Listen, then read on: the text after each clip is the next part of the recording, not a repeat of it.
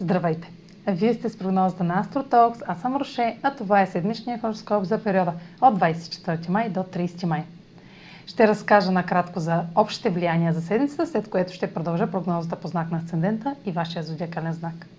На 26 май имаме пълно луно затъмнение в Стрелец, което е от страната на Южния кармичен възел и се отнася към нашите минали избори.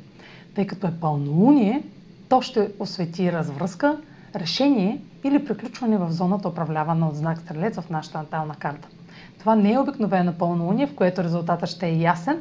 Затъмненията обръщат картите на масата. Символиката им не е ясна, но за сметка на това е категорична. На 29 май ретрограден Меркурий в Близнаци ще засили още повече ефекта на затъмнението. Любимото на всички време за корекция е подходящо да преосмислите, предоговорите или пренапишете дела в зона от живота ви, която е най-активна в момента. Използвайте следващите три седмици от фазата на ретроградния Меркурий за анализ и смяна на мнението. Меркурий е в съвпад с Венера точно преди ретроградната му фаза да стартира. Случващото сега няма да е напълно ново за вас. Вече сте получили не един сигнал за предстоящи събития и новини. Те може да са толкова мощни и объркващи, че да ви е нужно да ги чуете отново и отново, за да ги побере умът ви. Е, ще имате цялото това време през месец юни.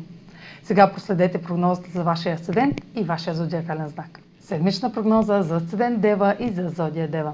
Лунто затъмнение в Стрелец попада в сферата на дома и сочи комбинация, отнасяща се до семейните и кариерните приоритети, докато взимате окончателни решения в резултат на избори, направени в миналото. Нови възможности, свързани с партньор, билото бизнес или личен, може да са предпоставка за премествания, промени в дома или сериозни дискусии, дискусии с авторитети.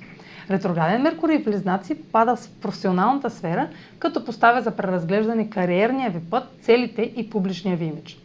Възможни са недоразумения и проблеми в комуникацията с ръководството.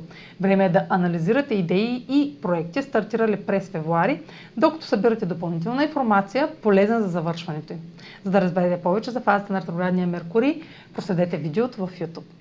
Това е за тази седмица. Може да последвате канала ми в YouTube, да ме слушате в Spotify, да ме последвате в Instagram и в Facebook.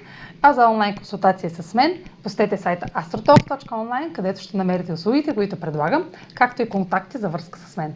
Чао! Успешна седмица!